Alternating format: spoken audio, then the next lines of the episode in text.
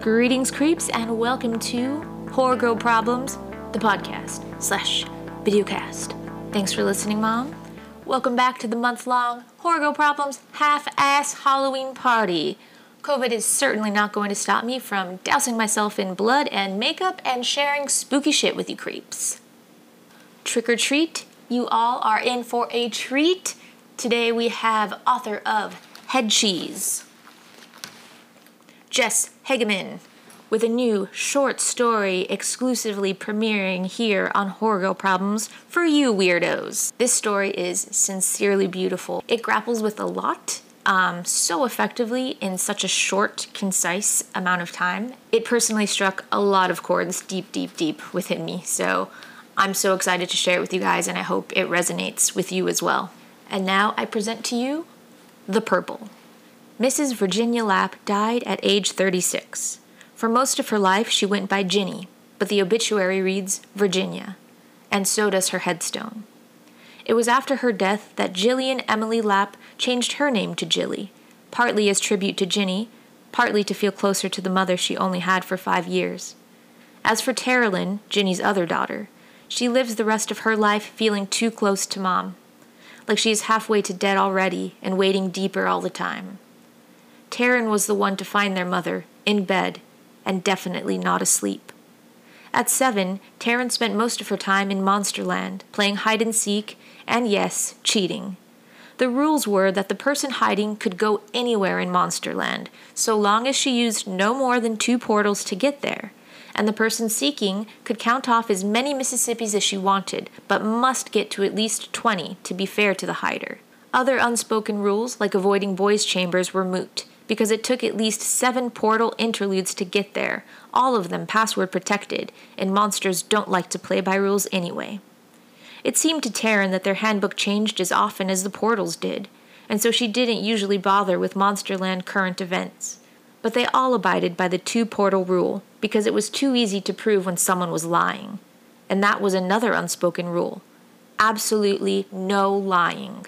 A banner reading, I hope I shall possess firmness and virtue enough to maintain what I consider the most enviable of all titles, the character of an honest man, hung from the ceiling of the rudder room, where every monster saw it every day.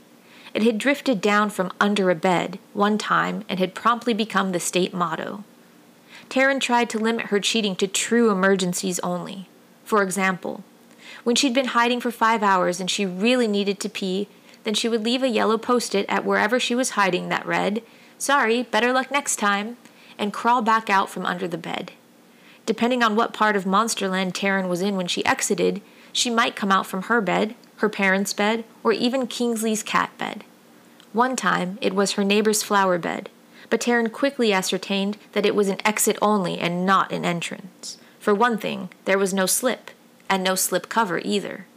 On the Sunday that Ginny Lapp died, Taryn waited like an ant in her underground hollow for the thing with sticky fingers to find her. She'd only been there ten minutes, but she'd been silently rooting him along. The week before, the thing with sticky fingers had caught her in a lie, and to punish her, he'd wrapped his long lizard tongue eight times around her slender wrist. His tongue was full of barbs, and when he'd squeezed, they'd all at once broken through her skin.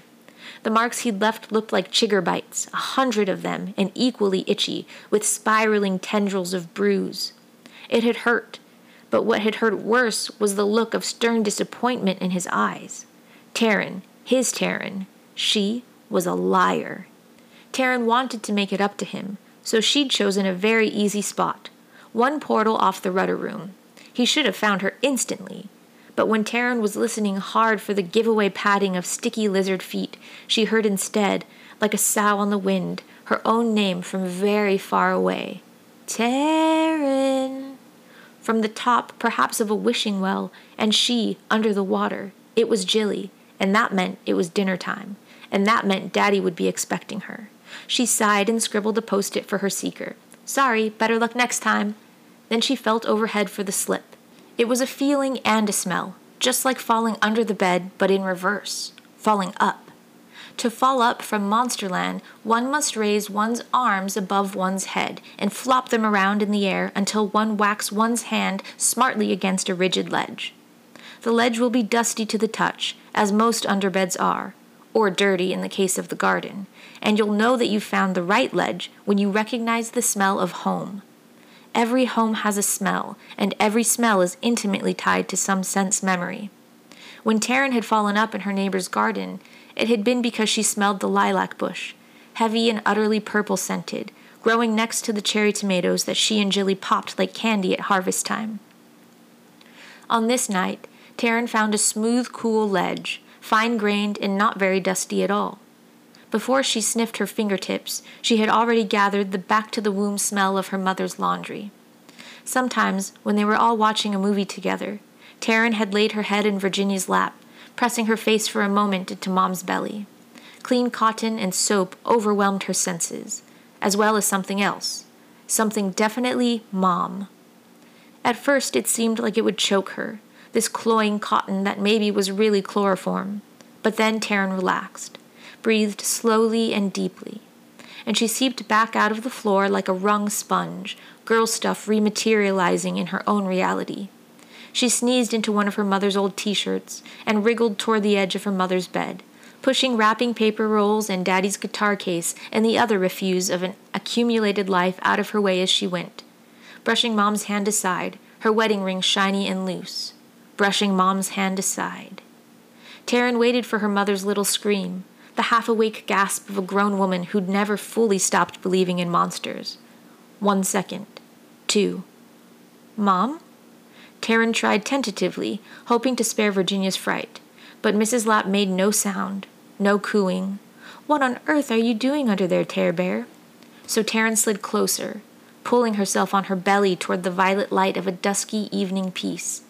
She couldn't help but brush her mother's hand once more, with her hip this time, as she scooted three final feet.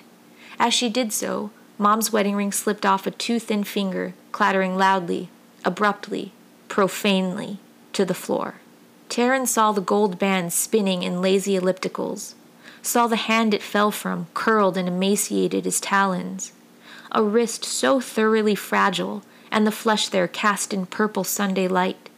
Except when Taryn slithered a hand out to pick up the now quiet ring, she saw how white, how healthy, how alive her own skin looked compared to her mother's. The shadows were not purple. Mom's arm was purple. Just the week previous, it'd only been her face. Disease strikes when the mind body balance is off, or when you need to be forced to rest because you haven't listened to your body in too long, or when you're just unlucky enough to get bitten. A further rule of Monsterland is that unmatched monsters do not leave it, ever. Maurice could leave because Brian Stevenson was his link to this world. The thing with sticky fingers stepped out whenever the bracelet, the threadless cord connecting him and Taryn, as it did Taryn and Jilly, was strong enough. If a monster leaves before he has been matched, he has no way to fall back under the bed. And when the sun comes up in the morning, the way the wolf's skin fell off in strips great furry blood and bone wallpaper strips. The hide was yellow and glabrous and already tanning. Is one night of freedom worth it? Taryn wondered. And Mom hadn't seemed so affected at first. A bit of swelling and joint pain, that was all. She said she had just woken up, was sitting on the edge of the bed, her feet in slippers yet, when the rat under the bed ran up and bit the back of her ankle. She said she listened to it moving around down there all night.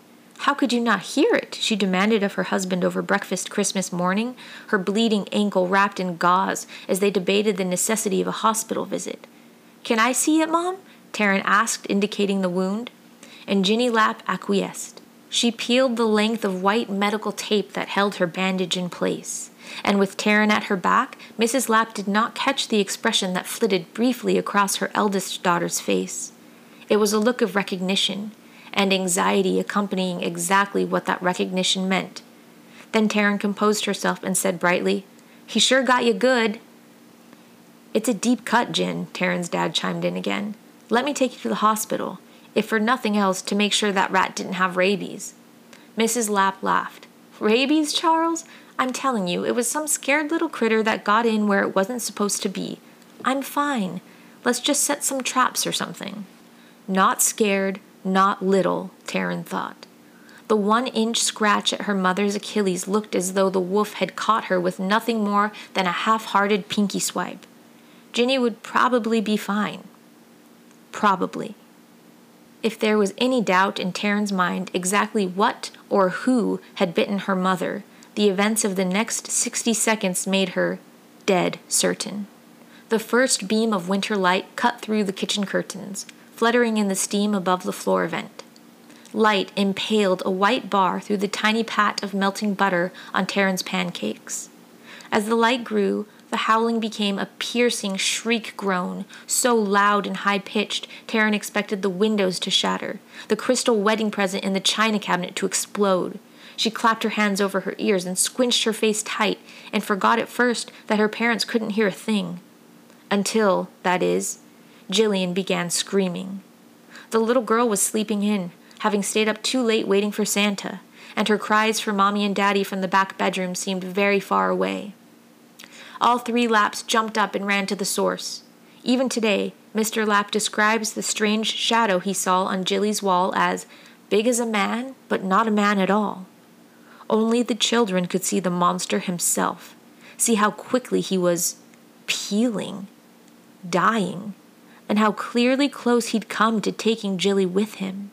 Before their eyes, lean lupine muscle turned to stinking gobs of fat green and gorged with giant wiggling worms.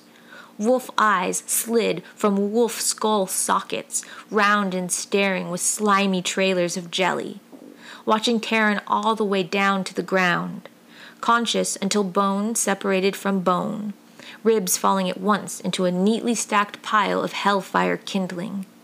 Their mother, unheeding, unseeing, ran to a hysterical Jilly, directly through the fast fading thing, a set of disembodied jaws instinctually snapped at the woman's face when their two heads met. Ginny didn't appear to feel it, and then she was holding her shaking daughter, and the wolf was no more. And Taryn's daddy watched everything helplessly, and Taryn thought she would be sick. Try celebrating Christmas normally after that. Lupus presents as a wolf bite esque rash, a purple flare across the nose and cheeks. Of course, it's not really caused by the bite of a wolf. We only used to think that, and that's where the disease got its name. Now we have fancy terms like genetic susceptibilities and environmental triggers, masquerading the fact that we still don't know from where lupus comes or why. Who would think to study hell fiends? And how would you, when every last rogue one of them burns up with the dawn? Where the wolf bit Taryn's mother, she developed the rash. It looked like she'd been punched in the nose, and she had, by a screaming, flailing Jillian when Virginia rushed to her across the room. The joint pain was easily explainable, some leftover toxin from the bite of the rat still percolating through her system. If she was more tired than usual, weak, if she had started sleeping through the morning's alarm and then through meals, well, she had been working extra hard after all, at her self managed interior design consulting business. Everyone wanted extra sessions before the holidays, for advice on new ways to decorate with old holly and garlands and candles and string lights. She deserved to rest, and the rash bruise was fading. And then. Then the purple had not healed, but migrated. A living, conscious thing that swam down deep inside Virginia Lapp's body, hiding as it incubated, grew, became systemic. On the Sunday after Christmas, the purple burst like a sore, flooding this mother of two's body with a putrid, nearly rabid blood sauce. She felt the popping near her heart like an overfull pimple. Diagnosis? Sepsis. Taryn stared at the purple arm, and she could not at first force her eyes upward. From a forearm to the delicate crook of elbow, the veins there, each and all, exploded, drained, flattened, flat lined. From elbow to shoulder, an ice blue the curve of biceps that hugged so honestly. From shoulder to face, Mom's nose was buried in her own armpit, and only the ruined, blistered mush of hamburger eyes glared at Taryn accusingly. She wanted to close them. Taryn really wanted with all her being to close those ruined eyes, to afford her mother one precious ounce of last ditch dignity. She wanted it, and she ran away anyway and she never, ever forgives herself a cowardly daughter's indiscretion. God I love that story so much. Uh, just strikes so many chords for me. As a self proclaimed mama's girl, ooh, with the mom stuff in there. this story just, ah, it gets me on every level. And using horror and fantasy to deal with real life horror, like, ah! Jess, amazing work. I love it. That's enough from me. Let's hear from Jess in the virtual flesh. Okay, here I come. Hey! Happy Halloween. Happy Halloween. I love this. Thanks. In in the celebration of the story The Purple, I had to wear a purple. I love I was trying to think of something purple to wear to be in theme and I don't have a single purple thing. That's okay. I think you killed it. Oh, thank you. Thank you. Yeah. This is just me without makeup. This is it's a good time of year for me because I don't have to try and, you know, Fantastic. We should all be so lucky. Thank you for joining us today. It's great to have you.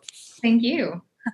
Um, so your story is amazing. I wrote to you a little bit about it, um, but I think it's just beautiful, like haunting, and it's it's horror, but it's like this very I, I, don't know. I don't have another word for other than it just felt very beautiful to me. Oh well, thank you so much. Yeah, it really came out of uh, a real life horror for me. Mm-hmm. My mom was diagnosed with lupus, and while she seems to be uh, in remission from it, at the time I was working on that story, I was really thinking about, um, well, my life with my sister and I and mm-hmm. our reaction to that. And if things took a turn for the worst, how would we deal with that? And so writing that short story, um, I don't want to give too much away if if you're going to get into it, but really was exploring how uh, children would deal with a parent who is diagnosed with lupus and and the real life horror of that and the horror that they might imagine uh, as a response to that. Yes, perfect. And you can spoil it. I'm going to do, I'm going to read the story and then I'm going to play the interview. So you can okay. do spoilers if you like. Perfect. no, but it very much, it just perfectly captured that. Um, my mom was diagnosed with breast cancer a couple of years back. She's fine now um, okay. and in remission. But even as an adult, and then reading this story, and I, I have like I'm such a mama's girl for sure. So then reading this, like it just it was it just struck all the chords for me. Like I was a, an imaginative monster kid, you know, like the girls in the story, and then thinking about how I would have handled that as a kid versus as an adult. And I'm just like, God, this is so perfect. Like I just felt so much reading it. Wow, thank you so much. Yes. Gorgeously done. It's a very special story, absolutely. Well, I'm happy it's found a home with your podcast. Yes, I'm so excited for everyone to hear it. Um, so, were you inspired by Little Monsters a little bit? Oh yeah, yeah. that was one of my favorite movies when I was a kid, for sure. Yeah, and you did a little shout out to uh, Maurice and uh, Brian as well. Exactly. Right? yeah, I think that um, you know I must have tried a hundred times when I was little to go under my own bed mm-hmm. and just go down to the land of the monsters and um, and be with them. And so it was great to get to imagine that in the story. yes, it was awesome. It was a nice little like tribute to that, but it had completely its own vibe. Awesome. Well done. um, is there anything else you want to talk about specifically about the story? Oh, um, just, I mean, I'll give a shout out to my sister as well because uh, the two main characters, main character is Taryn, and then her sister Jilly um, and there's a, a, reference in the story to the bracelet, which is really just the idea of the kind of invisible thread that um, connects siblings. And so uh, this goes out to her as well. Nice. Are you the big sister or little sister? Big I'm sister? the big sister. I, yeah. I figured. Okay. it just has a big sister vibe to it. I just, yeah. well, I think that um, as most first children can understand. There's a certain added responsibility and weight mm-hmm. that comes with being the firstborn and and feeling like you have to set an example for and be responsible for your siblings sometimes. And uh, and so my character Taryn really shoulders that um, as well especially even when it comes to her mother's death which isn't her fault but mm-hmm. she takes that on uh, the way that children do sometimes. Yes. Yeah. I, I think it's going to resonate with so many people. Like it, it very deeply resonated with me. Awesome. Um, i also have your book here head cheese. I haven't hey. gotten to dive into it yet but i'm very excited. Do you want to talk a little bit about uh, this? Yeah sure. Uh, head cheese came out from Cinestate in december 2018 uh, it's my debut novel and um, it's I want to say it's very different from the story, but also the same in that it is based in a real life horror, uh, if you want to call it that, which is the idea of amputation fetishes. Um, it's an exploration of that. And uh, so it gets quite graphic and fun. And it's also romantic as we explore people's relationships. Uh, characters in the book. It follows 30 different characters. So it's oh, wow. a cast. That's, yeah. a, that's a large universe that you had to create for that. Yeah, think of it like uh, the movie Crash or one of those hmm. ensemble mm. cast movies where you're following all the different character storylines, but then at the end there's an event that ties them all together. That's the premise under which Head Cheese function. Okay. Are you hoping to turn this into a, a movie version eventually? No, I mean that's always kind of the dream, right? yeah. Um, you, if you flip through it, you'll see that the book was also illustrated by Chris Panatier. And so I think if I had my druthers the book would be adapted as like a rotoscope version okay. that was kind of animated and and chris would get to be a part of that because i think he just did a beautiful job but awesome. who knows someday. One of those that you're talking about there. Yeah that's it. Nice. Beautiful stuff. All right. I, i'm really excited to dive into this one. Thank you. All right. all right. You ready for your questions? I'm ready. You're ready? Okay. Who is your favorite final girl? Okay, easy. Uh, Ripley on Alien. Okay, good. Easy. No, no contest. Yes, she's just the consummate badass. Uh, never needs to like depend on anybody else to save her. Um, saves well, she doesn't save everybody else, but she needs to survive anyway. Uh, for four more movies, right? In the, right. in the franchise, so um, she's great. And you know, I think like a lot of kids grow up wanting to go to uh, to become a, an astronaut, like mm-hmm. they bought space camp commercials and stuff. If I grew up wanting to become an astronaut, it was because of Ripley and the example she set in space. So nice. You're much cooler than I am. I wanted to be an astronaut because of Nickelodeon, but Ripley's oh, a cooler inspiration. Legit. they always had those space camp promos, and I was like, "That's so cool." Yeah, I would, yeah. I would barf everywhere though. There's no way I could be an astronaut. I'd just be puking the whole time. Motion sickness like crazy. I'd be fired on my first day of space camp. I think I could only go once we had like fully contained, I don't know, environments that you could mm-hmm. walk around in, like when we colonize Mars. Otherwise, I would get very restless just being in a little space capsule. Yes, you know? quite claustrophobic as well. Yeah. Sure. Cabin fever, but in space. No, thank you. Hmm. Sounds like another book idea. It, it definitely does. Yeah. okay, what's your most traumatic horror experience? It can be a real life horror or it can be something, a, a horror movie that scarred you horribly as a child. Hmm. So, um, even as a kid, I was obsessed with the supernatural and the paranormal. And uh, my sister, that I mentioned, and I liked to play Bloody Mary in the bathroom. oh, where you go in the bathroom and you know there are different variations of the game depending on where you grew up but uh, in our version you go in you lock the bathroom door turn the lights off say bloody mary's name three times and then she appears in the mirror and is supposed to if you don't get out of there fast enough steal you into the mirror with oh, her God. Um, so we never actually had you know a, a real encounter to speak of with that it was more just psychologically scaring ourselves but very interestingly, when I was in college, I was studying anthropology and uh, cultural beliefs and magic and witchcraft. And I decided to do a project where I researched Mary Tony, Mary Tony, Bloody Mary, and um, and looked at regional differences across the U.S. and Canada and Mexico with how this game was played. And I just started by interviewing girls in my dorm room uh, and going door to door and saying, Hey, did you ever play the game Bloody Mary? What were the rules by which you played? Did you have any experiences? And just interviewing people that way. And the best part was I came to this girl's room. Her name was Maisie. I kind of knew her. And she opened the door and I asked her the question and she screamed and slammed the door in my face. Oh, no. I was like, oh, wow. Okay. Clearly touched a nerve there. Didn't mean to. Maybe I should have prefaced that with some kind of. Right. And, uh, and so I went back later just to make sure she was okay. And she told me about how, um, as a kid, she had played that and had had an experience that scared her so badly that she was a teenager before she was able to take a shower by herself in the oh bathroom. Have, have the door open and someone standing in the doorway just to be able to go in the bathroom. And uh, and so anyway, that just really spoke to me of the power again of belief, of perhaps imagination, perhaps of the supernatural. I'm not here to say one way or the other, but um, yeah, Bloody Mary all the way. Shit, that's a great one. I was never ever brave enough to try that. Like my version was the same as yours as to how to invoke her, and I was like, I don't need any part of that at all. wow. Yeah, like, I have to know.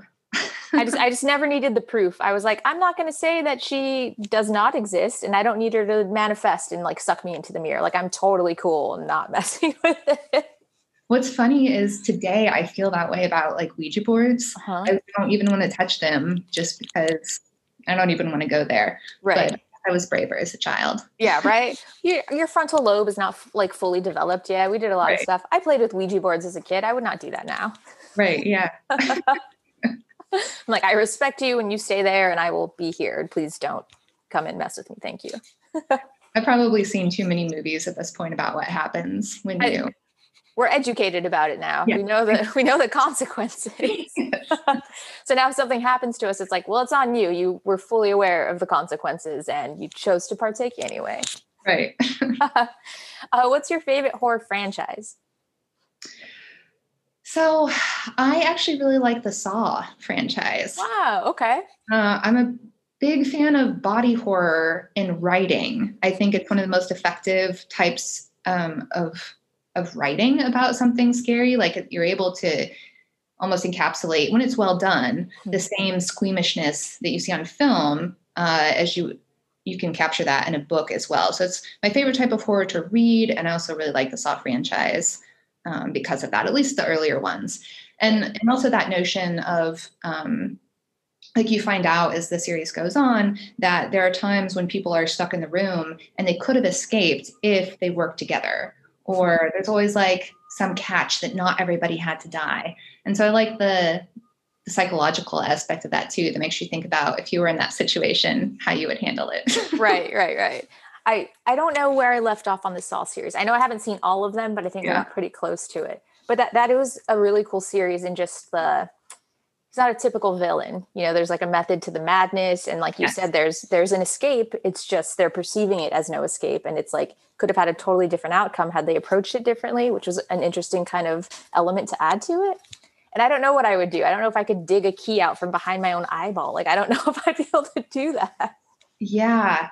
Well, even the people who were chosen to be in the rooms, right, was uh, people that the the bad guy thought mm-hmm. were doing wrong in the world for some reason, and he was serving this kind of vigilante justice to right. them, which was also interesting, kind of like Heath Ledger's Joker in the, yes. that Batman series. yeah. yeah the morality tale always makes it a little more interesting than just like a random grab off of the street. It's like, oh, you were your business was known and you were being watched for these reasons, and this is why you were chosen.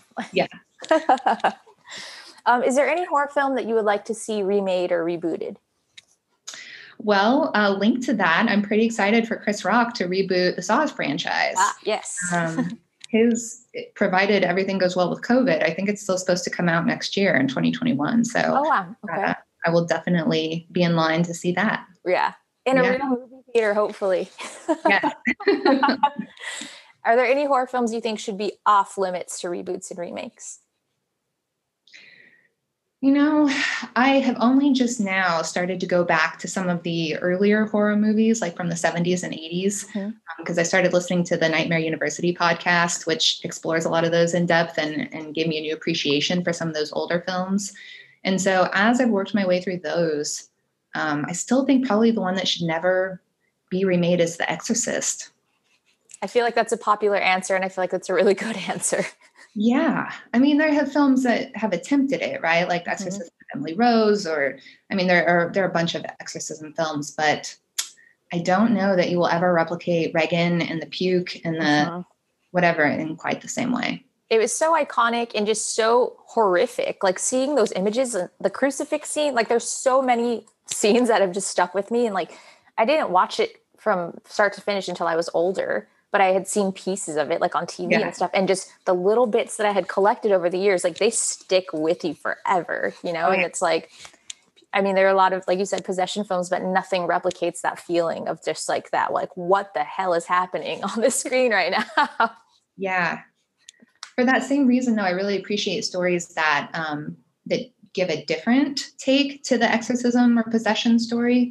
Um, I just read uh, Paul Tremblay's Head Full of Ghosts. Mm-hmm. I don't know if you're familiar with that, but that's a really good one that looks at um, the possession story from a totally different angle and just kind of inverts it from the inside out.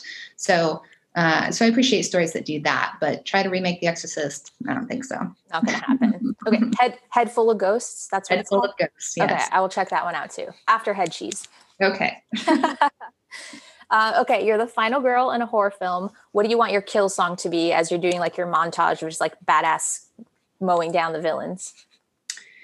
Yeah, so I picture it as um, kind of an ironic scene in which there's lots of violence happening, but it's very like dainty and beautiful at the same time. Okay. So I actually would like to borrow the whistle song from Kill Bill. Ooh, okay. Yes. That's a fun one. Yeah. It doesn't have like the super dramatic climactic sound to it. But I think if that was playing and then we just faded out mm-hmm. on whistle and a black screen, I, that would be, I'd like that. That's pretty cinematic. I like that. And I feel like just from reading the purple and like your your the purple costume, I feel like it's very on brand with your kind of horror. Oh, okay. I, I, can see it. I like it. okay, one more question for you. Why yes. horror? Why horror? I mean, there's no other genre. It was never a question. I even as a kid, I grew up listening to ghost stories that my mom would tell us on long road trips to pass the time in the era before. Well, I did have a Game Boy, but there certainly weren't iPads or things like mm-hmm. that to entertain you. And so my mom would entertain us by telling us ghost stories she made up on the spot. Um, and I, so I think it started there, and then it moved to R.L. Stine and Goosebumps, and then it became Stephen King, and and then really expanded out of there. Um, and why that's always resonated with me, I guess I just, I don't want to say I have a pessimistic view of life. I think I have a very realistic view of life. And I think horror movies help us process some of the real horror in the world in a way that's safe on the mm-hmm. screen. Mm-hmm. And so you can go through that whole experience of anxiety and feeling like you're halfway to dead or somebody's chasing you or whatever the the premise is. And then when you encounter real life horrors of a kind, whether it's a mom being diagnosed with lupus or or our president or anything like that, you have a few more coping mechanisms yes. uh, you can use as tools. Um, it's I don't know. It's pretty much exclusively what I read now: horror stories and memoirs by strong ladies. That's, that's what I go to all the time. I love that. That's that's like a stellar brand. You know, I like that. Yeah. so your mom's a storyteller as well. Yeah. Uh, funny enough, I mean, it's not something she does anymore, but I have very vivid memories of that from the childhood in the car for sure. I don't know where it came from. That's really cool. That's yeah. that's awesome that you grew up to be a writer and stemming from that. Even if your mom wasn't necessarily a writer, she was a storyteller, and you are a storyteller as well. It's pretty neat yeah, yeah. And, you know, she wasn't super supportive of my career pivot when I, I was going to become a writer. Um, and I'm a ghostwriter professionally. And so I'm writing all the time. Now that I've been doing that for so many years, I think she understands the value of it. But she was scared for me, like all parents are, when right. I yeah. did something that was yes. Yeah. it's so funny that it's like a profession until it's like your kid wants to do it. And then it's like, oh no, I'm like, people make money doing this all the time. It's a profession. Yeah. But when it's like your kid, it's like, ah, you don't want to be like an accountant or something. It's like, no, no, thank you. as enticing as that is, I, I think it's not for me and I'll pass. yeah. All right. That's all I've got for you. Do you have anything else? Oh, what do I want to say? Um, this was awesome. Thanks so much for the opportunity. Yeah, it was it was awesome to have you. Is your background is that a Zoom background or is it actually painted onto your wall? That is actually painted on the wall. That's very cool. I love it. Yeah, I, I can't take credit. It's I'm in a conference room at my office, but uh, okay, yeah, nice. it's a good Zoom background and it like frames you perfectly within that triangle, that little gray mountain there.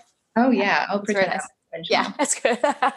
just take credit for it. Just be like, oh yeah, I just I just threw that up this morning for the Zoom call. All right. Well, thank you so much. It was amazing to have you. Um, how do you say your last name? I want to make sure I'm not fucking it up in the intro. Oh, that's okay. It's a long A, Hagemann. Hagemann. Got it? Okay. Hagemann. Yes, you got it. Okay. All right. I will try my best and I apologize in advance if I mess it up in the intro. No, don't worry about it. It's great. Okay. All right. Thank you again so much. And I'm super excited to share this with everybody. And happy Awesome. Halloween. yeah, happy Halloween. Thank you. Bye. Yeah. Bye. Thank you so much once again to Jess for coming to our virtual Halloween party and sharing your beautiful story with us and for chatting it up. Truly such a fan of your work, and it was such a pleasure to have you. As always, thank you so much for listening. Please rate, comment, subscribe to help other people find this weird little thing that we've made here. Honestly, cannot tell you how much it means to me when you guys write and say that you enjoyed an episode or you share stuff. Like, it's just, it is really quite cool. So, thank you. I'm so happy this weird little project is finding a home with you all. And that's all I got. Keep checking back all month long because we've got that virtual half-assed Halloween party going every week, nonstop for October. We might just have to carry this into year round. I'm having a really good time of just that surprise moment of waiting for the Zoom camera to turn on and then surprise, that's my costume. And dressing up myself. I mean, I kind of tend to do this midweek anyway, so might as well utilize it, right? Does it? I mean, it's a tiny screen that I can see on my camera, but from here, and I don't have my glasses on, but it definitely looks like I have a weird, like, mustache situation. They're supposed to be my teeth. I don't think I ever really do skeleton makeup and, like, love the teeth. That's always the part that I'm not a fan of. But right now, it looks like a mustache, and it's not what it's supposed to be, so. Hmm, yeah. Well, what are you gonna do? Teeth stash. And you can pick up Jess's debut novel, Head Cheese, over on Amazon. I'm super excited to dig into this bad boy. I think it's gonna be really disgusting. I'm like nervous and excited at the same time. The good kind of disgusting. The kind we like.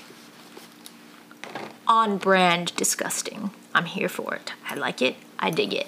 Also, shout out to Melissa K, Mecca Melissa on Twitter. She has a really cool Halloween 3 art piece. Uh, there's a skeleton in that picture that kind of just happens to look sort of what I look like when I'm dressed as a skeleton.